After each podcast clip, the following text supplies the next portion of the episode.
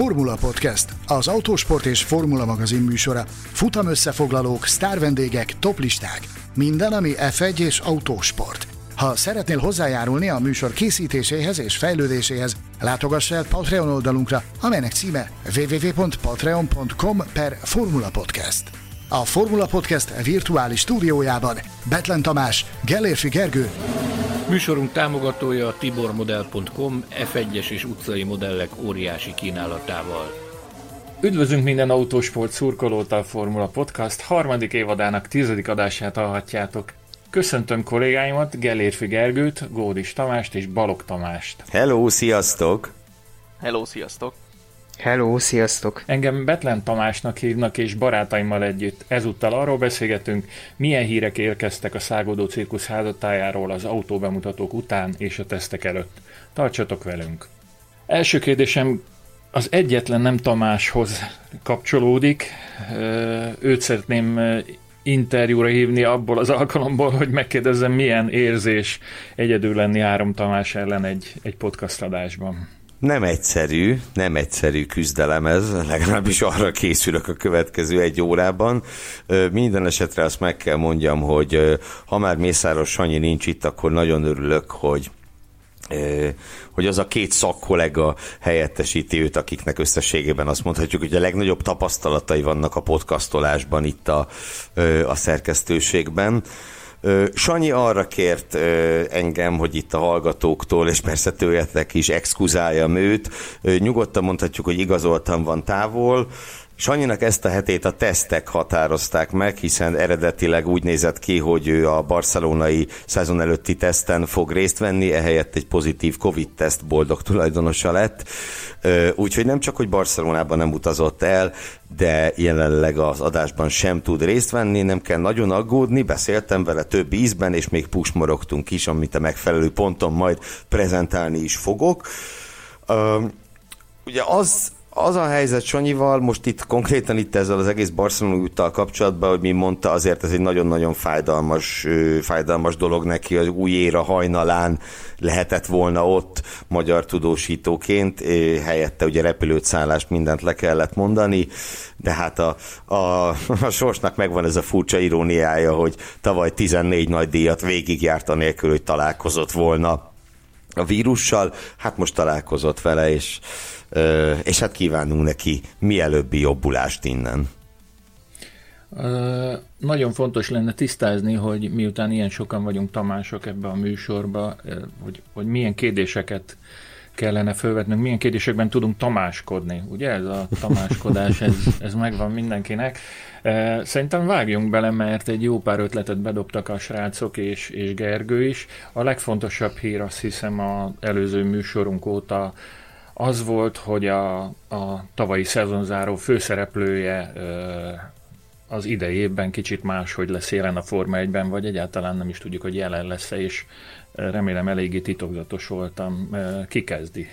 Ugye nem arra gondolsz, hogy Louis Hamilton visszavonul, hiszen ugye a szezonzárónak három főszereplője volt, ezt nyugodtan mondhatjuk, Louis Hamilton és Max Verstappen mellett Michael Mázi versenyigazgató is, bár alig ha örült ő ennek, de főszereplővé emelkedett, és, és hát ugye ezt ugye a sajtóban sok helyen úgy tálalták, ami vele történt, hogy őt most kirúgták, ez azért ebben a formában így nem igaz.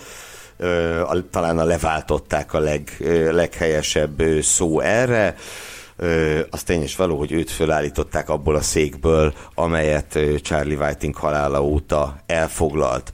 Hogy ezt mi motiválta, ezt a döntést, azt hiszem, hogy ez az egyik nagy rejtély jelen pillanatban.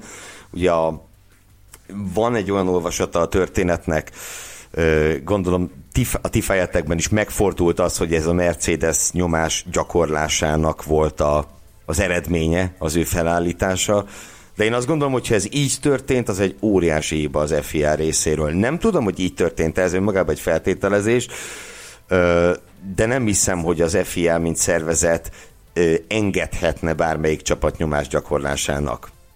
Van Na de mit gondoltok, szerinted? így történt-e? Hát azt nem tudom, hogy konkrétan a Mercedes nyomása miatt kellett elmozdítani Mázit, de az, az majdnem biztos, hogy itt nem volt neki olyan tekintetben maradása, hogy külső nyomásra kellett eltávolítani. Nem csak a Mercedes érvelt a mellett, sőt, inkább a, a, konkrétan a Mercedes-től ugye többször is elhangzott, hogy ők nem azt akarják elérni, hogy leváltsák a versenyigazgatót, hanem a rendszert szeretnék megreformálni. Egész egyszerűen ez a tavalyi Abu Dhabi eset annyira összefonódott Mázi nevével, hogy ö, ö, szerintem nem, nem maradhatott ebben a pozícióban. Még nem volt alkalmam úgy igazából vélemény nyilvánítani erről az egész történetről, mert nem, nem voltam azóta itt ebben az adásban, a Formula Motokaszban pedig kikapcsolták volna az adást, hogyha ez szóba kerül.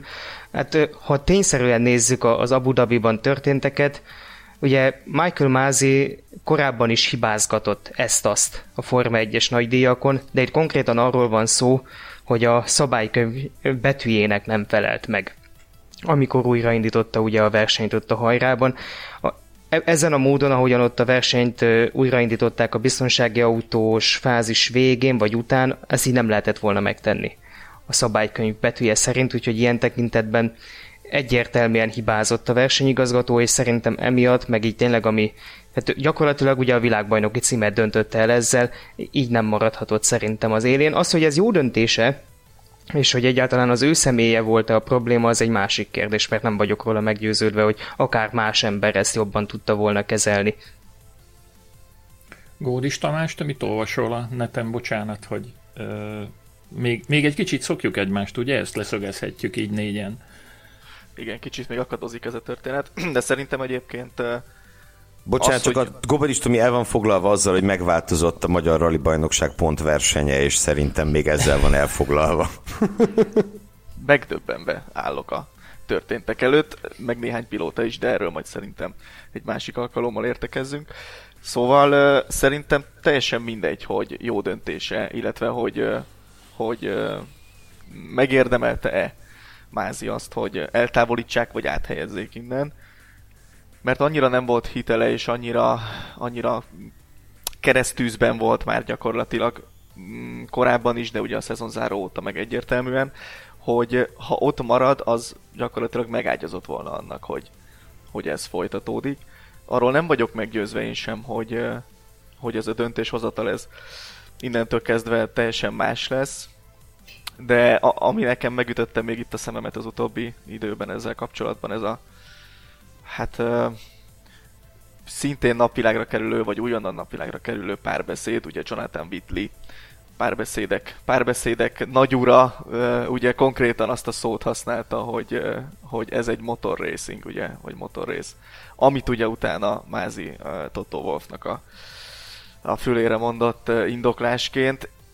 Az a baj, hogy, hogy ezek a beszélgetések kikerülnek, és, és táptalajt adnak az ilyen ilyen uh, gyanúsítgatásoknak, hogy na most valószínűleg Vitli miatt történtek ezek a dolgok. Azért most e, itt ezen beszélgetés kapcsán azt hagyj jegyezzem meg, hogy az, ez az egész, hogy ez most így napvilágra került, ez szerintem megint a brit sajtónak köszönhető, nem is tudom, felfújt lufi, hiszen ez egy olyan beszélgetés, ami nyilvános volt eleve, az első pillanattól kezdve. Tehát valamit, ami nyilvános, két hónap múlva megtalálunk, úgy szólván, és elkezdjük villogtatni, hogy na most mit találtunk, azért az nekem rendkívül fura.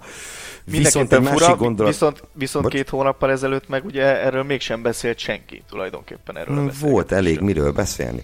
Um, de egyébként a, a keresztűz, amivel talán így fogalmaztál, a, ugye amibe került uh, Mázi, amiatt én azt is, bennem az is felmerült, hogy ő akart-e egyáltalán maradni ezek után.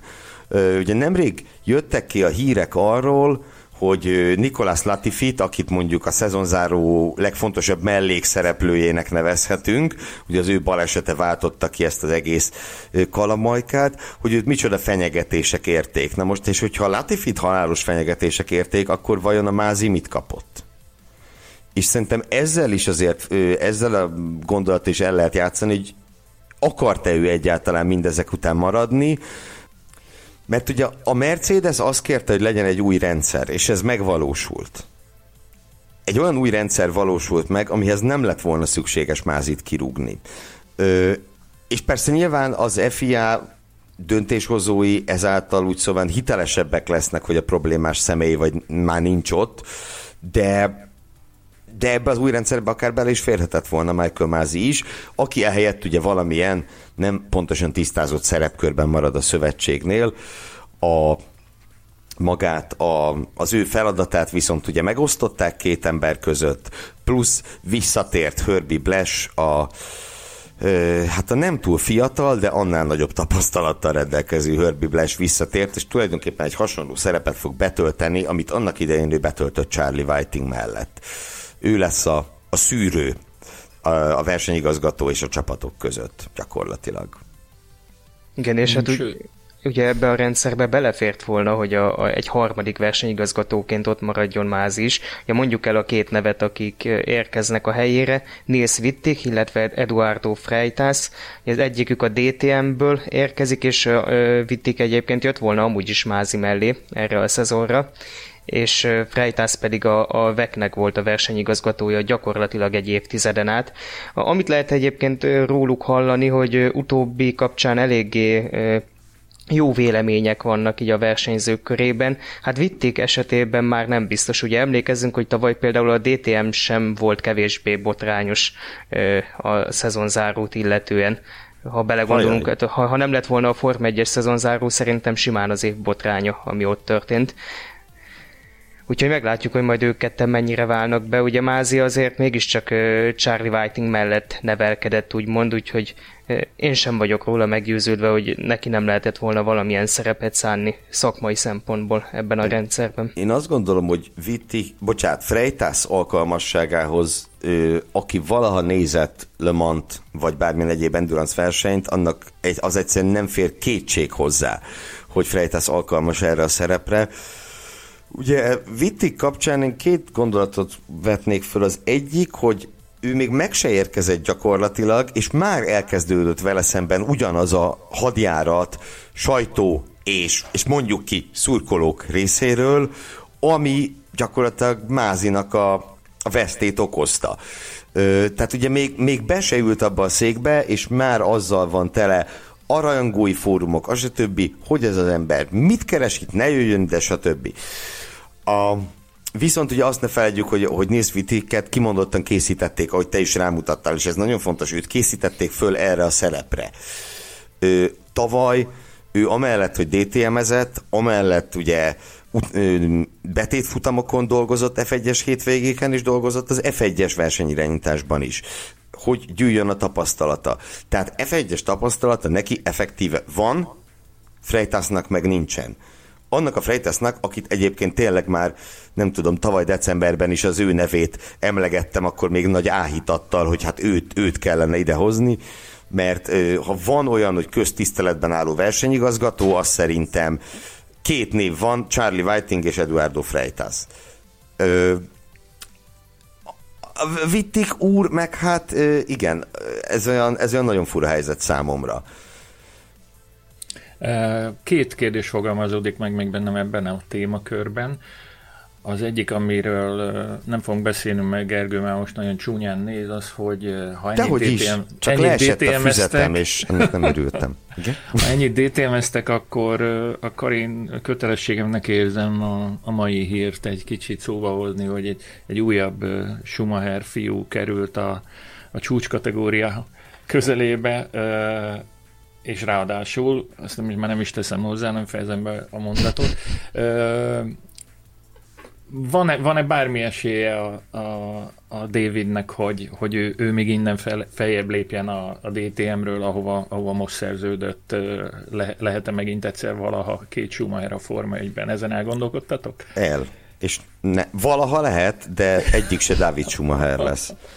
Tehát ha meg, biztos megnézzük az utánpótlás szériákban nyújt töltött éveket, akkor Mick Schumachernek is voltak gyenge időszakai, de ő mégiscsak Forma 3 és Forma 2 megnyerésével érkezett meg az F1-be. David Schumacher a közelében nincsen ilyen eredményeknek.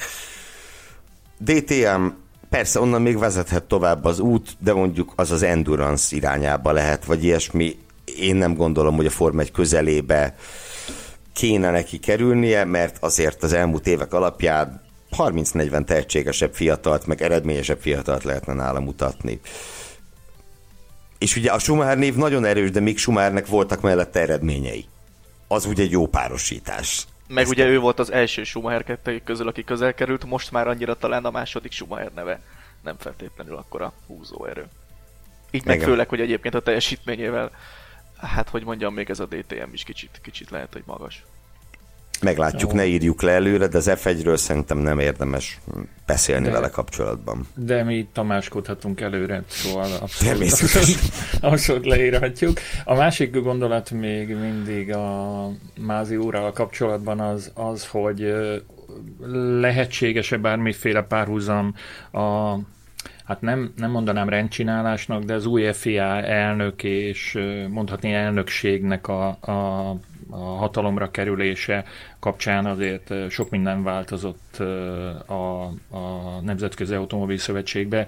Nyilván a, a, a mostani dolog, amiről szó van most a podcastunkban, az, az nem elsősorban szervezeti kérdés, de, de, de mégiscsak fontos, hogy egy új elnök megmutassa a saját erejét, a hatalmát, hogy képes rendet csinálni, stb. Szerintem nagyon-nagyon rátapintottál lényegre, mert van köze egymáshoz a két dolognak. A mázi elmozdítása én szerintem itt személyes vélemény, lehet, hogy nincs igazam, de ez egy, ez egy politikai lépés. Tehát ez önmagában sportszakmailag az F1 mondjuk így, hogy irányítása, vagy a versenyhétvégék irányítása, az biztosan előrelép azáltal, hogy oda kerül egy segítő a versenyigazgató mellé, hogy ez jó dolog-e, hogy egy, egy 70x éves ember az, akinek végig kell utazni a keresztbe hosszába 20, hány, 23 hétvégén át a szezont, az nem biztos, hogy jó, viszont a tapasztalata megkérdőjelezhetetlen, az is nagyon jó, hogy nem egy versenyigazgató csinálja végig a szezont, ez mindenképp előrelépés, de szerintem sportszakmailag az, hogy Mázi innen eltávozott ebből a székből, az én nem érzem egy nagy, nagy nem, ez, ez nem fog megváltani semmit önmagában. Viszont egy nagyon látványos lépés. Nekem ez kicsit olyan, mint tudod, amikor történik egy vonatbaleset, akkor a közlekedési miniszter lemond annak ellenére, hogy nem ő vezette a vonatot. Jó, de, de, itt azért, de itt azért Mázinak volt köze vonatban. Jó, itt Mázi vezette a vonatot. Jó, rossz példa volt. Nem baj, nem vágom ki az adásból, benne marad. Én is tévedhetek. De akkor is, de, na, akkor mondjuk úgy, hogy nem vagyok abban biztos, hogyha most nincs elnökválasztás, akkor is ment volna Mázi. Akkor, akkor így csak ennyit mondanék. Tehát szerintem ez, egy, ez az átszervezéseknek egy, egy része. Az meg, hogy önmagában az ő személyével nem volt baj, az azt mutatja, azt az mutatja, hogy nem rúgták ki. Viszont nem távolították azért... el az egész környékről. Jó, de azt azért tegyük hozzá, hogy egyébként akkora hiba után, mint amit ő itt a szezon záron elkövetett, mert az hiba volt, hogy ugye Balog Tomi kolléga is utalt rá, az nem egy, nem egy, nem egy véleményes vagy egy akármilyen szituáció volt. Szóval a, ennél kisebb hibákért is rúgtak már ki embereket fontos pozícióból. És itt az, hogy nem rúgták ki, hanem eltávolított, nyilván oké, okay, rendben van. De azért, azért azt nem mondhatjuk, hogy nem szolgált rá. Amellett, hogy egyetértek veled abban, hogy szerintem is politikai döntés született, de hát az f annyira érvényesül a politika, meg a sportpolitika, hogy, hogy ez igazából nem meglepő. Viszont arra még hadd reagáljak egy mondat erejéig, hogy amit te mondtál, Gergő, hogy, hogy, hogy ez hát ha esetleg mégiscsak a Mercedes nyomására történt. Hogy még a szezonzáró estén beszéltünk erről szerintem a, a szerkesztőségi chatben, hogy uh, én a Mercedes helyében már akkor azt mondtam volna, hogy elengedem az ügyet, de kérek érte valamit cserébe az FIA-tól, hogy ne legyen még nagyobb botrány. Uh, nem tudom, hogy ezt kérte a Mercedes, szerintem ezzel a Mercedes nincs előrébb egyébként összességében. Viszont, hogyha nem ezt kérte, és kért valamit, akkor kíváncsi vagyok, hogy mi lesz az. Én minden esetre azt kérem tőletek, hogy ugorjunk, és... Én egyébként, bocsánat, én még nagyon röviden szeretnék egy dolgot itt aláhúzni, de nem, mert még ide kapcsolódik, hogy ugye mindaz, Gergő, amiről Gergő, besz... Hát bocsánat, átveszi Gergő Sanyi szerepét, hiszen ő az, aki miután nagyon frappánsan átkötök, ő, ő még azért szeretne elmondani az előző témához Azért valami. van ez, mert annyira szeretjük a frappáns átkötéseidet, hogy többet akarunk hallani belőlük. Nem azt akarom én itt még kiemelni, hogy mindaz, amiről beszélgettünk, leszámítva az, hogy Michael Mázi le lett váltva, ez, ez egy tény, de hogy ketten lesznek a versenyigazgatók, akik váltják egymást, hogy van mellettük egy ilyen kvázi tanácsadó szerepben Herbie Blash, és így tovább, ezek egyike sincs még megszavazva.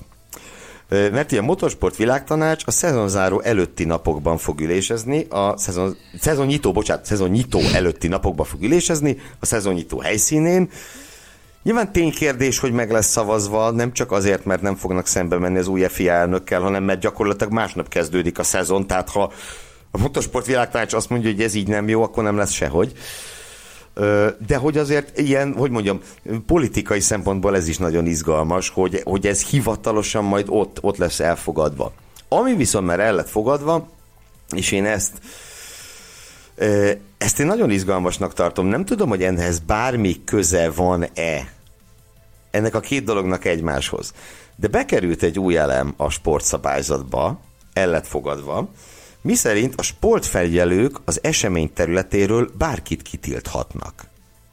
A stewardok. Eddig ilyen nem volt. Ezt ö, úgy hívták föl rá a figyelmet, hogy azért ez nagyon izgalmas plusz elemként bekerült, hogy a stewardok kitilthatnak voltak éppen bárkit. Ö, például valakit, aki nyomást akar gyakorolni rájuk, és akkor ezt csak egy ilyen költői kérdésként ö, tenném fel. Ö, mindezt azért mondtam el, és, és azért akartam még ezzel itt lekerekíteni ezt a sztorit, mert, mert az a helyzet, hogy ennek a történetnek még nincs vége. Ö, azért sem, mert nem is pontosan tisztázott. Például az sem, arról sincs hivatalos információ, hogy mondjuk Herbie Blash a maga 70 sok évével tényleg körbe fogja turnézni a világot. Mert a dolga elvileg az lesz, hogy ott ül a versenyigazgató mellett, az ő oldalán, és ő szűri meg a versenyigazgatóhoz érkező üzeneteket. Hogy, hogy pontosan hogy lesz a szerepelosztás Freitas és a kollégája között. Ez sincs eldöntve. Szóval bár ugye az új elnök bejelentette ezt, mint hogy most meg, meg, meghoztuk a reformot, voltak éppen nincs olyan pontja a dolognak, ahol ne lenne valami kérdőjel. Úgyhogy azt hiszem, erről fogunk még beszélni.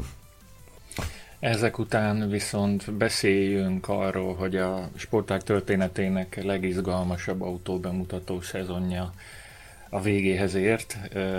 Mivel Balog Tamás beszélt eddig a legkevesebbet, így ezt a feladatot neki passzolom, hogy foglalja össze, mi mindent láttunk, és mitől volt ez ennyire izgalmas ez a, ez a bemutató sorozat, amit elénk tártak a csapatok. Hát a legizgalmasabb bemutató egyébként pont azért a csapaté volt, amit ugyanakkor tartottak eseményt, amikor bejelentették Mázinak a távozását, és egyébként az is egy tökéletes átkötés lett volna, hogy micsoda taktikai érzéke van az új FIA elnöknek, hogy a, a legnagyobb presztízsel rendelkező csapatnak a bemutatójának az időpontjára időzíti a bejelentést, hogy a lehető legkisebb figyelmet kapja. Ezzel azt ért el mondjuk, hogy a Ferrari-nak a bemutatójáról vont el a figyelmet inkább a bejelentés, ellentétben azzal, amit szerint szerintem szándékozni akartak. De még mielőtt a Ferrari-ra konkrétan rátérnek, nekem így, így összességében van egy benyomásom így az idei autóbemutatók kapcsán, aminek én nagyon örülök, hogy az előzetes várakozásokkal ellentétben szerintem egyáltalán nincs arról szó, hogy túl egyformák lennének az autók. Ugye attól lehetett tartani, hogy ugye új szabályok vannak, az rendben van, ilyenkor általában elő szokott fordulni az, hogy a csapatok más-más fajta irányt vesznek a tervezés meg a fejlesztés során, Viszont ö, fönnállt az a veszély, hogy az idei szabályok azok nagyon szigorúak, nagyon kötöttek, és emiatt gyakorlatilag egyenautókat láthatunk majd a pályákon. Na erről szó nincsen. Sőt, szerintem kifejezetten változatosak az idei versenygépek, már amelyiket ugye láthattuk már igazi valójában is, mert például a Red Bullnak a bemutatott autója és a demo autó között nagyon sok a hasonlóság, gyakorlatilag a festésre számítva minden megegyezik. Bár egyébként, hogyha láttátok azokat a kiszivárgott képeket a, a Silverstone-i körözésükről, hát az ő autójuk is hasonlóan radikális lehet, csak még nem láttuk a teljes valójában, ahogyan a Ferrari, vagy amilyen a Ferrari, és akkor térjünk rá szerintem így a, a, a magára a Ferrari, mert tényleg az az egyik legmeglepőbben festő autó. És hát itt a szerkesztőségen belül volt róla szó, hogy minek is nevezzük el azt az oldaldobozon megjelenő kis horpadást vagy mélyedést, és az én felvetésem nyert, ahogyan így az érkező reakciókból észlelem a dolgot, a kacsaúztató elnevezés alapján. Hát ez egy nagyon furcsa oldaldoboz kialakítása. Tényleg az oldaldoboz vagy oldalszekrénynek a tetején van egy ilyen horpadás, nyilván a levegő áramlásában kap majd szerepet, Hát vagy bejön, vagy nem. Ugye két eset van, vagy tényleg olyan ö, zseniális újítás ez, hogy a Ferrari 15 év után, vagy igen, jól számoltam, 15 év után újra világbajnok lehet, vagy pedig majd jön a, az, az a mondás, amit szoktak hangoztatni, hogy majd jövőre. az, a, az biztos, hogy ezt, az, ezt a megoldást nem lehet könnyen lemásolni. És egyébként a ferrari van még egy trükkje, ami nem kapott ekkora visszhangot így az oldaldoboz mellett, az az orrészen lévő trükk, amit ugye gyakorlatilag arról van szó, hogy az orkupnak az elejét szabadon tudják úgy cserélgetni, amiatt, hogy a, a töréstesztet csak egy bizonyos pontig ö, végezték el a Ferrari orkupjával, ahogyan egyébként a szabályokban megvan adva, úgyhogy ha esetleg kiderül, hogy az ő orkup megoldásuk, ami egyébként szintén eltér a csapatok jelentős részétől, az nem válik be, akkor sokkal könnyebben tud esetleg változtatni ezen a, a csapat, már csak olyan szempontból is, hogy nem kell újra elvégeztetni a törésteszteket. Azt mondtad ugye, hogy nehéz lemásolni a ferrari ezt a megoldását. Ez szeretnék annyit hozzátenni, hogy kivéve, hogyha te vagy a ház, és gyakorlatilag Gyakorlatilag Fe... Maranellóba készül az autód. És gyakorlatilag igen, a Ferrari mérnökök mellett tervezed az autót, és tudsz arról puskázni, hogy ők mit rajzoltak föl. Látod magadat, hogy ültek ketten a két mérnök, a Ferrari is meg a ház, és a házos néha oda pillantott, mint az dolgozatíráskor az iskolában, hogy ezt tetszik. Mert ugye megvan ott is, nem annyira nem annyira mély talán, nem annyira jelentős, de ott is megvan ez a babafürdető, vagy kacsaúztató, ahogy, ahogy tetszik. Ki milyen és, családi állapotban van éppen. Igen, meg házi állata van, vagy gyereke, persze. De hogy, de hogy ugye ez, hogy a házon is megjelent ez a megoldás, ez is egy újabb éges bizonyíték annak, hogy lehet bármit mondani a, a Ferrari meg a ház közötti kapcsolatról, meg lehet bárhogy tagadni, azt, hogy mennyire szoros ez a kapcsolat, azért rendkívül szoros ez a kapcsolat. Tehát egy olyan megoldást, amit soha nem láttunk még, hirtelen egyszerre mindketten kitalálnak. Biztos van ennek valószínűsége, csak nem túl nagy.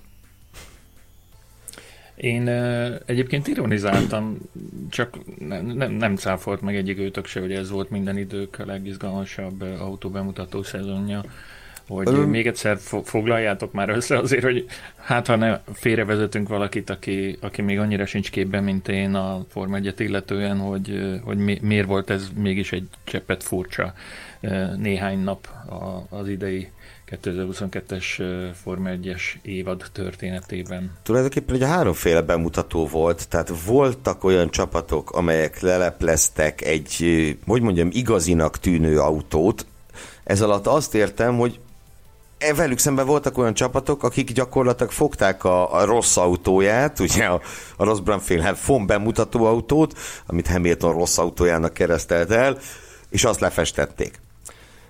Vagy egy annak mintájára készült renderelt képcsomaggal szórakoztatták a nagy érdeműt, de ugye mondjuk a Ferrari, vagy az Aston Martin, meg nem csak ők, de ők olyan autókat mutattak be, amelyek határozottan nem a nem az FOM koncepció autó. Tehát akkor azt nevezhetjük igazi autónak. És akkor volt a, a teljes agybaj, legalábbis számomra Williams, akik ugye bemutatták ezt a bizonyos koncepcióautót Williamsre festve, majd egy óra múlva jöttek a képek az igazi Williamsről, hogy megy a pályán, és hát nagyon látványos különbségek voltak a kettő, a kettő között.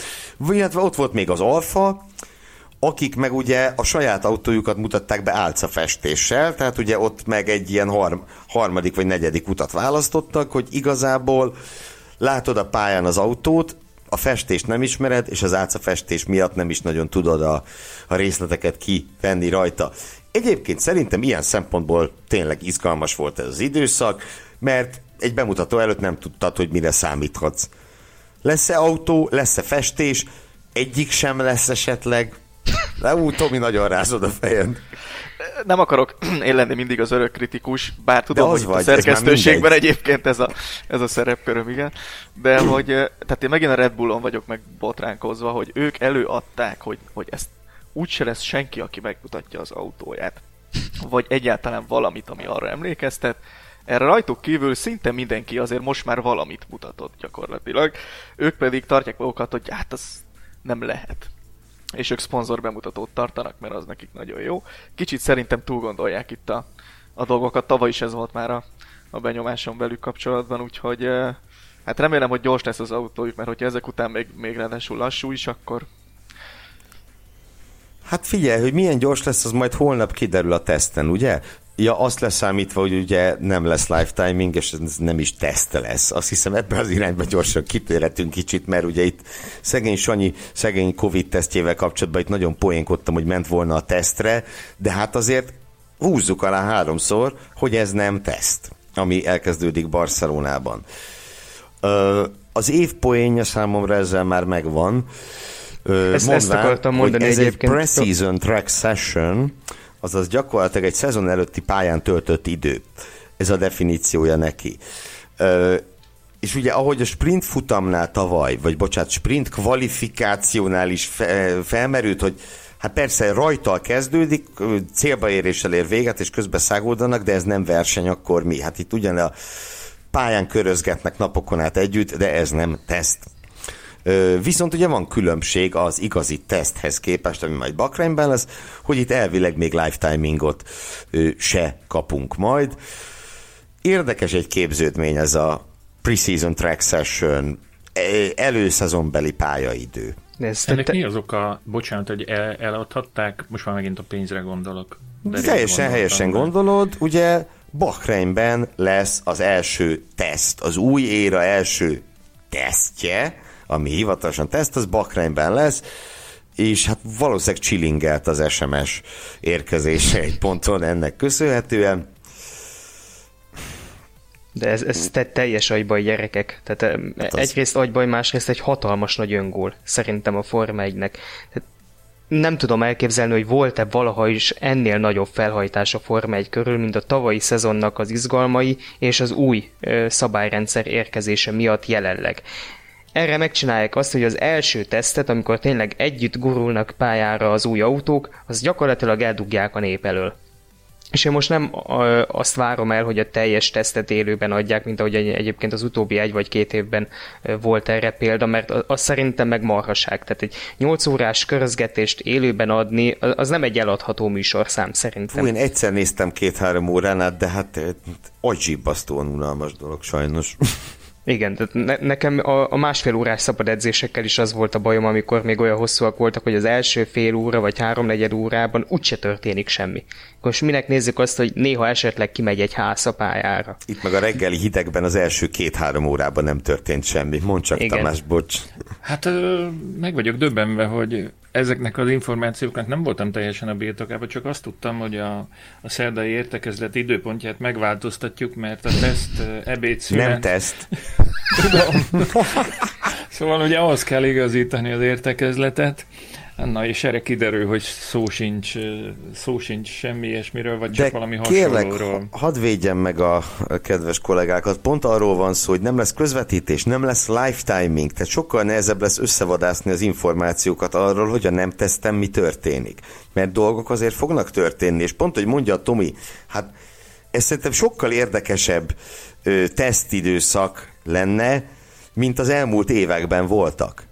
Mert arra azért emlékszem, hogy amikor 2014-ben megjöttek az új autók, akkor az első tesztnapokon a Formula.hu olvasottsági rekordokat döntött.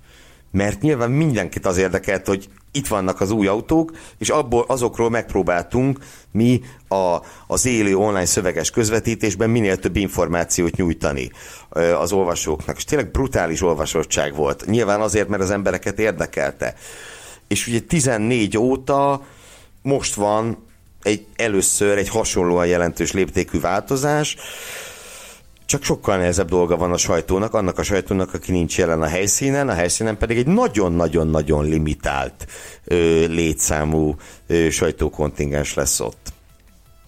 És Sanyinak volt ö, egy meghívása, ugye? Hát hogy ne lett volna?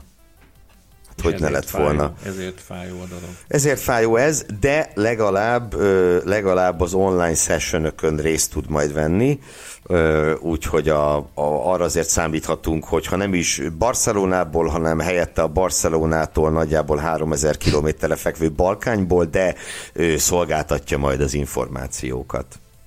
Amúgy remélem senki nem gondolta komolyan, hogy én kételkednék a kollégáimba, illetve hogy felmerül bennem, felmerül bennem bármi Cégünk olyan... alapja kölcsönös bizalom. Így van, így van, így van. Uh, tesztügyben uh, szerintem... Nem teszt. Jó, nem, nem tesztügyben. Hát dehogy nem. Eljutottunk nagyjából a, a téma végéig. Passzolhatok egy labdát esetleg Gódis Tamásnak azzal kapcsolatban, hogy a, az idén bemutatott autók formavilágát már feldolgoztuk, ugye itt a Ferrari nyert, ezt a úgynevezett formavilág kisvilágbajnokságot a Ferrari megnyerte, és akkor most jöhet a festés világ, festés színvilág világbajnokság, itt, itt kit kellene bajnoknak avatnunk. Egyébként akár itt is lehetne a Ferrari, de pont Balog Tomival beszélgettünk arról többször is az utóbbi napokban, hogy úgy nagyjából minden autó tetszik nekünk egyébként, és ilyen szerintem még nem volt az utóbbi, utóbbi hosszú évek során. Hát ugye a festés világbajnoki címre azért elég, elég jó eséllyel pályázik az az Alpin, amelyik egyszerre két festést is bemutatott. Ők csaltak. Úgyhogy ők egy, kicsit, ők egy kicsit csaltak, igen, kicsit, kicsit túl gondolták ezt a szorít, de egyébként azok sem rosszak. E, nem tudom, a BVT azért, azért hát hogy mondjam, szerintem ezt valahogy elérhette volna az Aston Martinnál is, amit az Alpin eredeti vagy a szezon nagyobb részében használt festésével elért. Kíváncsi leszek egyébként, hogy hogy fog majd mutatni a pályán, mert egyébként a McLaren például nem annyira tetszett így a, a bemutató idején, de azóta láttunk róla ugye pályán készült fotókat, videókat, és ott még, még az is tetszik, úgyhogy, úgyhogy egyelőre nem tudok dönteni, hogy melyik a kedvenc. Majd... Ez, ez hogy fog működni ez a dupla festés? Ezt meséljétek el nekem is a szintén kevésbé tájékozott hallgatóknak, bár most már kezdem úgy érezni magam, mintha én lennék a Formula Podcast legtájékozatlanabb hallgatója, de... Ez biztosan nem így van.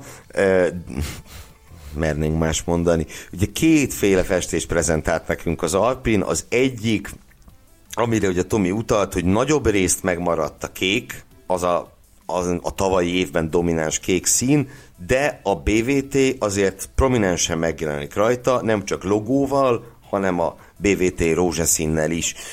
Ugye, ha van esetleg Form 1 rajongó, aki nem tudná, ennek a bizonyos, mondjuk így víztechnológiai cégnek ez a színe. Tehát azért ilyen rózsaszín, tetszik vagy nem tetszik bárkinek, mert ennek a cégnek ez a színe, tehát emögött nem valamiféle politikai, ideológiai, stb. okot kell keresni, amit olykor szoktak próbálni keresni, hanem mert ilyen a színe. Amiket szerintem marketing szempontból zseniális, mert hány víztechnológiai céget ismertek? Hát egyet. És miért?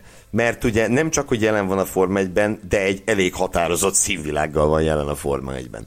Zárójel bezárva. Viszont ugye van egy másik festés, ami hát majd, hogy nem egy az egyben a, a rózsaszín Racing Point festés, ugye a, a full rózsaszín autó egy minimális kis alpinkékkel, és a szezon első két futamán ez a festés fog futni, utána pedig a, az alapvetően kék.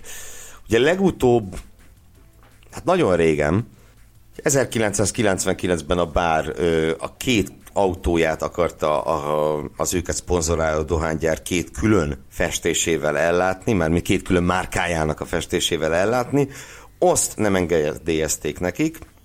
Ugye ez viszont egy más sztori, mert ugye itt a két autó egyforma lesz, csak hát a szezon során ezt is, azt is használják. Ugye az elmúlt évben elég sok példát láttunk rendhagyó festésekre, ebből kettő nagyon-nagyon rendhagyó volt, úgymond kiemelkedő rendhagyó volt, ugye egyrészt a gálfestésű McLaren, másrészt a fehér Red Bull, és én ebben érzek valamit, ez lehet, hogy belemagyarázás részemről, de ebben érzek valami amerikaiságot, ahol ugye az indikárt vesszük, ott teljesen hétköznapi, hogy egy autónak a festése az úgy változik a szezon során ide-oda, akár egy szponzorcsere miatt, akár egy rendkívüli esemény miatt, akár más miatt, és, és valahogy az én fejemben ez most összekapcsolódott a, az amerikai tulajdonosokkal. Ugye összesen tavaly öt ö, alkalommal volt autón ilyen rendkívüli festés, csak a másik, hát többi nem volt ennyire látványos, mint a fehér Red Bull meg a Golf McLaren. És igazából nekem ez az irány tetszik. Biztos vagyok benne, hogy az old school Form 1 rajongók hűdenek el a fenébe, hogy miért mondok én ilyet, hogy változzon az autó festése szezon közben, de ez szerintem nem egy bőrdöktől való dolog.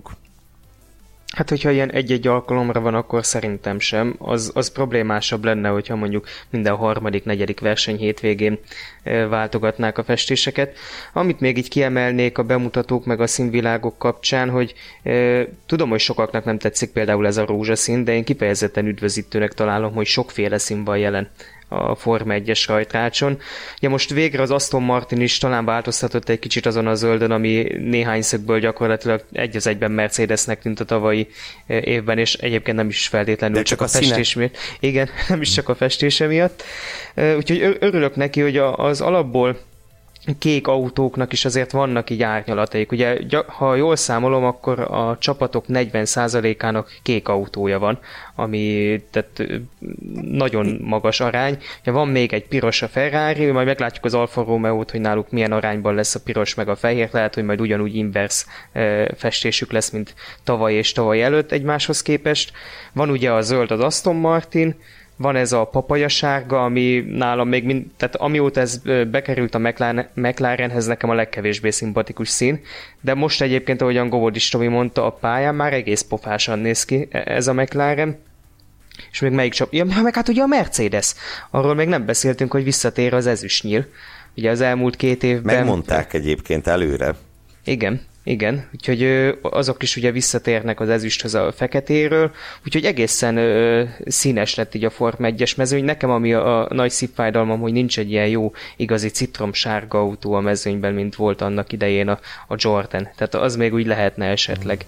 Talán majd egyszer. Mellett. Talán majd egyszer.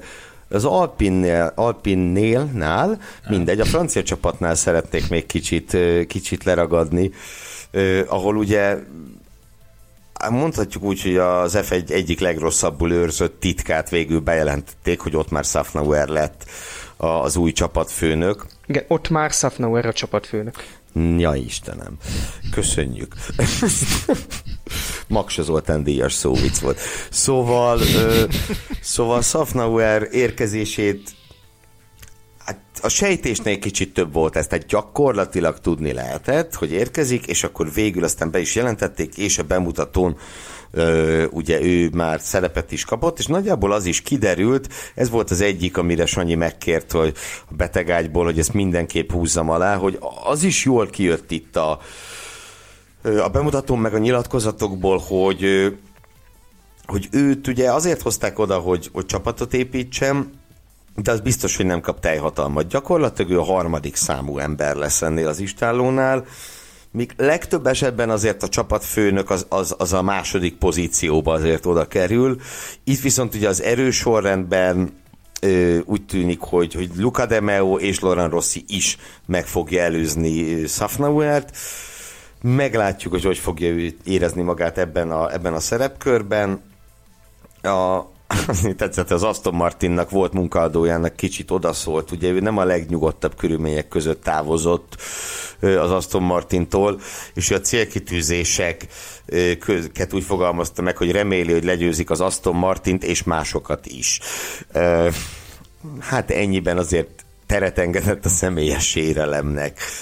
A, és van egy kis pusmorgás is, ami szintén természetesen Sanyitól származik, ugyanis az, az, az, a, az a füles jutott el Sanihoz, hogy, hogy az új vezetés, ami ugye a Safnauerrel megerősített, meg másokkal meggyengített új vezetés, és Alonso túl vannak már az első egyeztetésem, hiszen ugye Alonso kettő évre írt alá első körben a, hát akkor még a Renault-val, amiből aztán gyorsan Alpin lett, a hírek szóltak bizonyos opciós jogról, de hát ugye azt érvényesíteni is kell.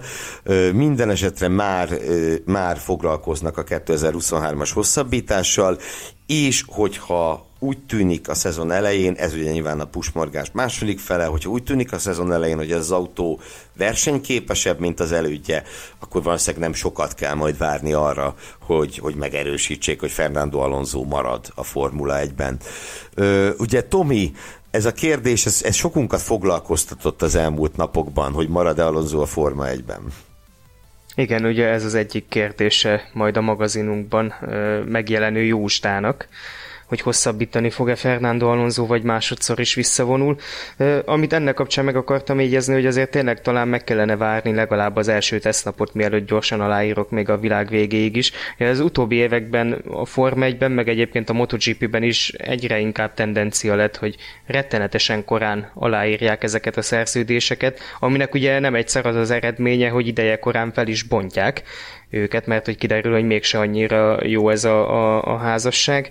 Hát meglátjuk, Alonso kapcsán, vagy az ő maradása, esetleges maradása kapcsán bennem a másik kérdés, ami felmerült, hogy mi lesz akkor szerencsétlen Oscar Piastrival mert őt azért 2023-ban, ha nem látjuk a Form 1-ben, az szerintem a, a Form 1-nek az egyik szégyene. Tehát gyakorlatilag egy, egy, egy George Russell meg Charles Leclerc szintű teljesítmény nyújtott a, a kisebb kategóriákban, és az, hogy nem tudott, már szerintem az is az sem jó, hogy már nem tudott kapásból bemutatkozni, de hogyha egynél több évet kellene a, a partvonalon kívül eltölteni, az szerintem megmagyarázhatatlan lenne az lenne, ebben teljesen egyetértünk. Szerintem azért vannak olyan, olyan ülések, amelyek megnyílhatnak jövőre.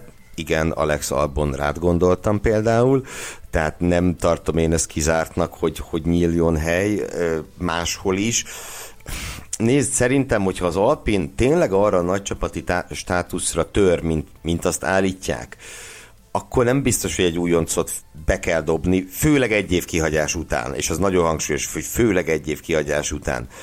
Uh, és az nehezíti még, nehezítheti még Piastri helyzetét, hogy legalább egy másik fiatal tehetség is van, akit valaki nagyon-nagyon szeretne az F1-be vinni, Theo Purser személyében, akit ugye ráadásul az Alfa Romeo csapatfőnöke akar bevinni az F1-be, Azaz, hogy mondjam, az alfát biztos, hogy kiúzhatjuk a listáról. Oda nem megy Oscar Piastri, akármi történik, mert Fred Vasseur ugye ezt, ezt szokatlan nyíltsággal mondta el, hogy ő 2023-ban ezt a gyereket az F1-ben akarja látni. De hát figyelj, vagy, vagy lesz hely a Williamsnél, esetleg máshol, vagy ugye az is opció lehet, hogy, hogy egyszer csak Helmut Márkó fölhívja a régi barátját, Mark Febbert, aki ugye Piastrinak a menedzsere, hogy ha az Alpinnál nincs ülés, akkor nálunk van. De, de ott sincs igazából, mert szerintem Cunodát nem lehet eltakarítani, amíg a Honda és Japán valamilyen módon ott áll a projekt mögött. Még egy ilyen év után szerintem gond nélkül el lehet takarítani. Hát én erről nem vagyok meggyőződve egyébként, de ugye Gászlit meg semmiképpen nem lehet eltakarítani, az Alpinnak meg igazából, hogy mondjam, amit leutaltál te is, hogy újoncot nem szokás beültetni kétszeres világbajnok helyére, hogyha az előbbi is elérhető, és még nem megy rosszul. Másrészt meg azért üzletileg is valószínűleg, uh, hogy mondjam, a marketing és a különböző, különböző anyagi vonzat szempontjából még mindig jobb, hogyha Alonso megy, akkor is, hogyha ő neki sokat kell fizetni mint hogyha egy újonc van, mert őt nem tudod eladni.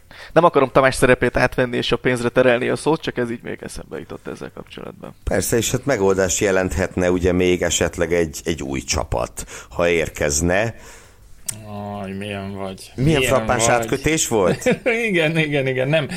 Én azt a kérdést tenném föl kedves kollégáimnak, két Tamásnak és egy Gergőnek, hogy 2024-ben szerintük hány alvetővel kezdődő csapatnév fog szerepelni a rajtlistán? Döbbenetesen sok. Egyébként igen, valószínűleg. Ö, ugye gondolom Tamás itt az Andretti potenciális Hát igen, igen, de hogy valaki gondolsz? magyarázza már el nekem, hogy nem tudom hány évszázada egy kis túlzással arra várunk, hogy jöjjön egy új csapat, egy, egy, egy rutinos, egy igazi, egy valódi, egy húsvér versenyistáló, és akkor az a hír, hogy hát, mégse volna az annyira jó, hogyha jönnének, hogy most akkor mi van? Na, az van, ugye több tényezős a dolog, de és a legfontosabb tényező, Tomi már mutatja is, a kedvenc témát, a pénz. Ö, ugye Ross Brown maga is kifejtette a podcastben is, hogy jelenleg nagyon-nagyon egészséges a Formula 1 gazdasági helyzete. Egyébként ez szerintem ezt alá lehet húzni. Tehát az, hogy a, a koronavírus helyzetben, meg az, az a, azzal járó gazdasági nehézségek közepette egyetlen csapat se dőlt össze, az azt jelzi, hogy alapvetően most tényleg stabil a pénzügyi helyzet, és egy új érkező ezt bizony, ha tetszik, hanem megborítaná. Ö, ugye az Andrettéknek volt egy próbálkozása az Alfa Romeo átvételére, és akkor maradt volna a négy A betűs csapat, hiszen az Alfából lett volna az Andretti. Ez ö, ilyen-olyan okokból nem valósult meg, bár az ilyen-olyan okok között is a pénz az elég hangsúlyos helyen volt a, a hírek szerint. Sanyi ezen a téren is nyomozgatott kicsit, ő azt mondja, hogy nagyon-nagyon komolyak az Andretti szándékai, vagy úgymond az Andretti család és az Andretti Motorsport, mint alakulat, mint cégcsoport szándékai. Nem Stefan GP-ről van itt szó, vagy bármi egyébről, és nem is egy olyan valószínűleg ténylegesen létező, de túl sokat nem mutató kezdeményről, mint az évek óta emlegetett Pantera csapat, hanem itt, itt valóban egy Formula 1-es csapat alapítása van a célkeresztben, és ugye ha azt egyik módon nem tudod megtenni, úgyhogy megveszel egy jelenlegi csapatot, akkor csinálsz egy újat. Na most, ha csinálsz egy újat, úgy tűnik, hogy, nem, hogy ez, ez elé akadályok fognak gördülni. Mondván, hogy az F1 pénzügyi stabilitása most fontosabb, mint a csapatok létszámának 10-ről 11-re emelése. Ami egyébként nekem sok szempontból nem tetszik, mert itt aztán, aztán szerintem menjünk bele még itt, srácok, egy-két szempontba. Tehát nagyon sok szempontból tök jó lenne, ha jönne 2024-ben az Andretti. De nekem leginkább abból a szempontból nem tetszik ez, hogy a, a tíz csapat, ami van, az, az úgy valahogy a kritikus szám. Tehát innen, ha bedőlne egy, és maradna kilenc, az már olyan határozottan kevés lenne történelmi hagyományok alapján és meg minden egyéb alapján is. Tehát 20 autó alá esne a mezőny, az, az már olyan kezdene nagyon rosszul kinézni. Ö, és ugye ez egyszer majdnem megtörtént, csak aztán szerencsére érkezett a ház, és ugye megmentette a ház azt, hogy maradjon a 20 csapat a, a Manor Racing összeomlását követően. És szerintem egy 11 nehogy Isten 12 csapat az ilyen szempontból stabilizálná a mezőny nagyságát, hogy ne legyen állandó veszély az, hogy mi van akkor, hogyha valahol kihúzzák a pénzcsapot. Vagy elzárják. A dugót kihúzzák. Szóval értitek. De azt hiszem, hogy nyilván vannak sportszakmai szempontok is, mint mondjuk maga az Andretti név visszatérés, vagy megjelenése, csapatként megjelenése. Óriás. Itt a pénzügyek, bocsánat, a pénzügyekbe talán bele tudok szólni, csak azt nem értem, hogy Nyilván, tehát a Forma 1, mint vállalkozás tegyük fel, hogy voltak olyan időszakok az elmúlt években, amikor nem dübörgött a, a biznisz, és azok, azokban az években elvileg jöhetett volna bárki, vagy tártkarokkal váltak volna bárkit, vagy nyilván ott sem bárkit, de a, de, de a, a komolyabb jelentkezőket. Most, hogy, hogy rendben vannak a dolgok, akkor, akkor miért nem azt mondják, hogy egy kicsit más feltételek vannak most a, a belépésnél, nem tudom, nagy, nagyobb pénz szükséges a, a belépő egy megváltásához, bármi más, de, de így lezárni sorompóval és egyértelműen kijelenteni, ez nekem mindenképpen nagyon furcsa. Hát ugye azt, azt nem mondták ki, hogy feltétlenül tilos és egyáltalán elképzelhetetlen, hogy bővülni fog ez a létszám, de egyébként, hogyha megnézzünk egyéb üzletileg dübörgő uh, sportbajnokságokat, mint például Amerikában az NBA, az NFL, az NHL, stb., ott is ugye kötött és fix létszámok vannak, és nagyon-nagyon meg kell indokolni azt, hogy valaki miért szeretne ebbe ö, beleszólni, tényleg akár a tévés díjak elosztása, akár a különböző részesedések miatt. Ugye a Forma 1-ben az utóbbi években volt ez nagyon téma, hogy ezeket a csapatokat kell anyagilag stabilizálni, és ezeket kell olyan szintre hozni, hogy ez mindenkinek megérje, mert akkor megírja a sportágnak kicsit ezt az egyensúlyot felborítaná most azért egy, egy új csapat, úgyhogy szerintem igazából ennyi, ennyi a történet. Hogyha egy nagy autógyártó szeretne új csapatot hozni, szerintem annak azért, azért lenne, lenne több átütő ereje az FIA meg a FOM felé. Az Andretiéknek nem biztos, hogy, nem biztos, hogy van. Hát az FIA felé talán nincs, de ha úgy tesszük fel a kérdést, hogy az amerikai tulajdonosok felé van-e, akkor az ugye egy másik kérdés. Tehát szerintem amiért, mert én is azt gondolom, amit mondasz, Tomi, hogy nincs még vége ennek a sztorinak. Ugye gyakorlatilag mi történt? Volt egy Twitter üzenet, Mario Andretti rész, bocsánat, melyik? Mario Andretti részéről, ugye a fia Michael mizé, készen áll, hogy elindítsa az F1-es csapatot, és jött egy válasz a sajtóban arra, hogy hát ez jelen helyzetben nem prioritás számunkra, bla bla bla. Tehát igazából még semmi nem történt, elő, a szemünk előtt. A színfalak mögött ott persze történhettek ö, már ö, különböző ilyen-olyan dolgok, És azért gondolom, hogy ez nincs lefutva, mert, mert a Liberty számára viszont szerintem igenis komoly érték lenne, hogyha az egyik legpatinásabb amerikai név megérkezne a Forma 1-be, és a valószínűleg ez többet dobna az F1 amerikai követettségén, egy Andretti istáló, mondjuk egy Colton Hertával az egyik autóban, mint tette azt akár a ház, ami ugye gyakorlatilag tényleg csak hivatalosan amerikai csapat, és orosz zászlóval versenyez, angliai bázissal, tehát hogy nincs, nincs igazán, és, és ugye egy olasz csapat volt a képen mostanában leginkább. A, vagy akár mondjuk ten, teszi most egy második amerikai nagydíj, én azt gondolom, hogy az amerikai tévénézőt egy mondjuk, tényleg mondjuk ki, mert ugye Colton Hertáról volt szó, amikor tavaly be akartak szállni az Alfa Romeo helyére, tehát egy tehetséges amerikai pilóta, egy amerikai, egy Andretti csapatban, annak lehet iszonyat marketing értéke szerintem. Viszont, bocs Tomi, mindjárt átadom neked a szót, csak annyit akartam még ehhez hozzátenni, hogy uh, itt valószínűleg egyébként azon folyhat a skanderozás uh, velük kapcsolatban, hogy a többi csapat hogyan fogadja. Mert hogy a Liberty számára valószínűleg nyilván, ahogy te is mondod, uh, nem lenne ez probléma, sőt. Na de hát ugye Toto Wolf is nyilatkozta a minap, hogy nem kell nekünk ide új csapat. Valószínűleg ők féltik azt a húsos fazekat, meg ezt az egyensúlyt, akár a politikai befolyásokat is, stb. Szerintem ezt fogják még kitalálni a következő hónapokban, hogy hogy őket meg tudják győzni valamivel. Hogy és még jó. egy dolog, és aztán mindenki csöndben marad, és Balog Tominak adja a szót, de hogy ugye a riválisoknak semmit nem ad. Tehát az, hogy jön egy plusz csapat, az a jelenlegi sőt, tíz csapatnak, sőt. igen, oké, hogy elvesz, és cserébe nem ad semmit. Úgy. És igazából a, az FIA szempontjából, vagy nem is tudom, FIA FOM, kiről beszéljünk itt, de hogy a, a showhoz se ad annyit hozzá, hogy 10 helyett 11 csapat van. De ez viszont szerintem csak akkor lenne igaz, ha a 11. csapat mondjuk a Pantera Racing lenne. Ha az egy Andretti Motorsport, én szerintem ott más a helyzet. Itt, uh, bocsánat. Ki is léphetek ám, hogyha szeretnél. amit mondani akartál, semmi, hogy ezt úgy kell valahogy elképzelni, mint hogy van tíz újságíró a, a formulánál, meg egy meghatározott honorárium keret, és egy meghatározott dicsőség keret, és én színesíteni akarom a palettát azzal, hogy felveszek egy 11-et, vagy szeretnék fölvenni egy 11-et, és erre a szakszervezet azt mondja, hogy de ezt már nem Hát annyi a különbség, hogy nálunk, ha te azt mondod, hogy szeretnél felvenni egy 11. embert, akkor az megtörténik. Itt viszont megkérdezik az újságírókat, hogy, hogy mit szeretnék. Na, Tomi, Andret, igen, hát most nem is tudom, már egy legalább egy negyed órával ezelőtti gondolathoz is még vissza fogok kötni, de először még Gobodis Tomi gondolatához szerintem a torta szeletjüket féltik konkrétan, tehát amennyit kapnak ugye a pénzelosztásból.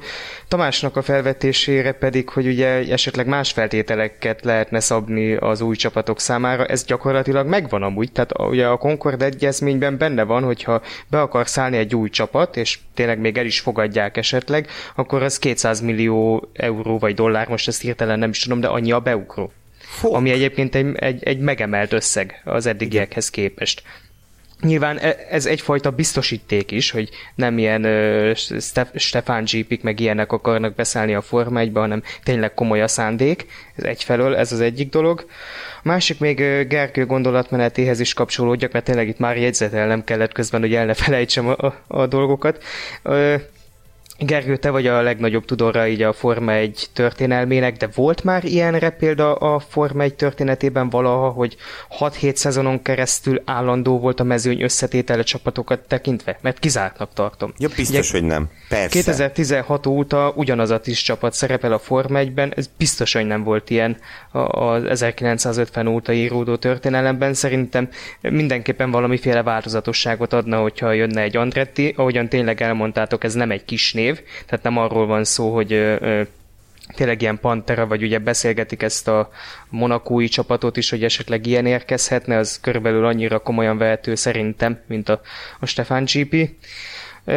És hát ugye ez a szigorítás, vagy ez, ez a fenntartásokkal való hozzáállás az új csapatokhoz, az egyébként a 2010-es eresztésnek is köszönhető részben, ugye, akik eléggé, hát hogy mondjam, ugye a legtovább a Marussia, Manor, Virgin, meg még nem tudom milyen neveket viselt az a csapat, ők húzták a legtovább, de igazán versenyképes és sosem tudtak válni. Ugyan ahogyan a, a Lotus per Caterham sem, aztán a Hispániáról, HRT-ről végképp ne beszéljünk, Ugye ehhez képest azért még a ház is egy minőségi ugrás jelentett. Ugye ne felejtsük el, hogy a legelső futamukon pontot tudtak szerezni erőből, meg voltak ők konstruktúri ötödikek is néhány évvel később, úgyhogy azért oké, okay, hogy tavaly abszolút csereghajtóak voltak, de azért nem, nem egy kutyaütő bandáról van szó, és szerintem Andrettiék esetében sem kutyaütő bandáról lenne szó, és még egy szempontot behoznék, részben egyébként akár Oscar Piastri kapcsán is, plusz úgy, két hely rettenetesen kevés jelenleg a, a hely a Forma 1-es mezőnyben, vagy a Forma 1-es rajtrácson. Ha érkezne plusz egy csapat, az ugye plusz két ülés. Csak az a különbség szerintem, vagy az a nem mindegy, hogyha jönne egy Andretti, lehet, hogy ők tényleg amerikai pilótát szeretnének hozni legalább az egyik autóba, és akkor nem, nem lenne hely mondjuk egy újabb Red Bull juniornak, vagy Mercedes juniornak, vagy valaminek, és így azt mondja Mercedes, hogy hát akkor nem kell, akkor menjünk haza. Viszont hát igen, szerintem van egy csapat, akik nem bánnak az érkezésüket, és ezt Sanyi is aláhúzta, vagy megerősítette, ez pedig az Alpin. Igen. Ez pedig az Alpin. Akiknek ugye nincsen ügyfélcsapatuk, és nagyon nagy kilátás sincsen rá jelen pillanatban, hogy lesz. Ugye arról volt szó, hogy esetleg az Alfa Romeo, abban az esetben, ha az megszűnik Alfa Romeo-nak lenni, és lesz belőle Zauber, vagy, vagy Dacia, hogy arról azon poénkodtunk sokat, ha már ugye a Renault itt elkeresztelte Alpinnak az egyik csapatát, akkor miért is ne? Na, de viccet félretéve, de hogy nagyon erős kilátásaik sincsenek arra, hogy honnan lesz nekik partnercsapatuk, ami viszont részint azért is fontos, mert láthatjuk más ö, csapatoknál, hogy a junior versenyzőiket van hova beültetni. Charles Leclerc az Alfa Romeo lett beültetve, George Russell a Williamshez, és így tovább. Ezért is fontos, meg hát azért is fontos, mert egy, ha tetszik, hanem ugye egy motornak a legjobb teszt, az nem a szezon előtti teszt, meg a nem teszt a szezon előtt, hanem hogyha használják. És ha kétszer annyi autóban használod, akkor az pontosan kétszer annyi információ. Uh, és az Alpinnak szerint, szerintem mondjuk úgy, ha a tíz csapat közül lesz egy, aki igennel válaszol, akkor az az Alpin a megkeresésre. Ti is hallottátok ezt a kis csengetést, vagy nem? A, a jön, ami a műsoridő végének közelettét jelzi, ja. nem? Nem? Nem? Vagy még nem? Nálatok nem? Nem szólt? De, de, de. Ö, biztosan sok ö, észrevételt, üzenetet fogunk kapni azzal kapcsolatban, hogy hogy ezúttal miért nem célozzuk meg, céloztuk meg a két órás adásidőt. Van erre valamilyen magyarázatunk? Az erőnket tartalékoljuk a, a nem tesztekre, ugye? Vagy nem tartalékoljuk a tesztekre, vagy Így, így, így. Meg hát ugye lassan, lassan, lassan, nagyon nagy tempóban, de hát mindenféle magazincikkeket kell írnunk, hiszen hamarosan érkezik a, a legújabb autósport és formula magazin, vagy legalábbis a nyomdában hamarosan bemegy. Kobodics Tomis hogy most én veszem át Tamás szerepét, és kérdezek, valami ajánló félét tudsz mondani arról, hogy mire számíthatnak majdani márciusi lapszámunkban az olvasók? Két dologra. Egyrészt minden részletében beharangozzuk ezt a Forma 1-es szezont annak minden újdonságával, részletével, minden csapattal, minden szabályváltozással, tényleg mindennel, ami számít. Ehhez kapcsolódóan összegyűjtöttünk a múltból is olyan éveket, időszakokat, amikor jelentős szabályváltozások történtek, és hogy ott, ott, ott mik voltak a mozgatórugók, illetve egy nagyon jelentős dolog, hogy maga a magazinunk is megújul ezzel a lapszámmal, és új külsővel vágunk bele mi is. A Forma egy új érájába. Hozzá kell még tenni, hogy azzal is kísérletezünk most, hogy mivel ez a szezonban rangozó kiadvány, ezért megpróbáljuk azt a megoldást megvalósítani, hogy ne csak egy hónapig a következő újságig maradjon kint ez alapszám, hanem, hanem tovább, akár több hónapig is, és aki esetleg csak későn eszmélne, és csak az augusztus elején jutna eszébe. I, hát igen, nem tudom, decemberre úgy gondolom, hogy már nem lesz aktualitása, de november, október, szeptember még szóval jött, nem, nem, de egy két-három hónapig így a szezon elején tervezzük kint tartani, és nagyon várjuk már az új design terveket, nem tudom, hogy, hogy így nem, egy-egy héttel, még mennyi időnk van a lapzártáig? Kérdezek bárkit. Annyi sem. Igen, akkor még nem árulunk el semmit. Én még azt szeretném elárulni a hallgatóknak, mint egy zárásként, hogy a, ugye a nyomtatott újság felelős szerkesztője, a Gódis Tamás, a, a weboldalért leginkább Balog Tamás, és, és mindenképpen ő a, a felelős, úgyhogy az ő munkájáról is beszéljünk. A múlt hét legolvasottabb cikkeit, nem tudom, hogy néztétek-e, vagy szoktátok-e ezt nézni, én most gyorsan rákerestem, és abszolút a, az a téma vitte el a, a a legtöbb kattintást, amiről mi is aránylag sokat beszéltünk ebben az adásban, az a címe, hogy Vörös és Fekete itt az új Ferrari, szóval, szóval hihetünk még a, az olvasókban, bennük van a tűz, és, és szeret, szeretik a, a különlegességet, az újdonságokat, és nagyon sok Ferrari rajongó azt hiszem, hogy bízik abban, hogy ebben az idényben talán új erőre fog kapni a, a Cavallino Rampante, hogyha már megint nézek egy olasz sorozatot a, a Netflixen, de most erről nem beszélek. De többet ehelyett azt mondom, hogy Hogyha egyetértetek és bólintásotokkal ezt jelzitek, akkor megköszönöm mindenkinek a figyelmét.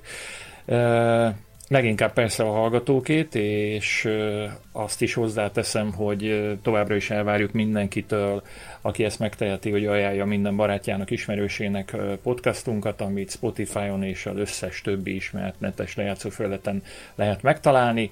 Arra biztatunk mindenkit, hogy csatlakozzon a Formula Podcast Facebook csoportjához, ott lehet kérdezni tőlünk, e-mailben is várjuk a felvetéseket a címünk podcastkukacformula.hu, és most akkor egy kicsit elkanyarodok attól, amit szoktam itt mondani, mert itt van Balog Tamás, aki a rettentő nagy konkurensünk, házon belüli konkurensünk a Formula Motocross szerkesztője, hogy a te csoportodban, ami már csak nagyon rövid ideig vezeti létszámában a, a versenyt a Formula Podcast előtt, ott is ö, ilyen élénk és vad viták szoktak zajlani, mint a ö, Formula Podcast Facebook csoportban? Szóval vannak felvetések, témaötletek?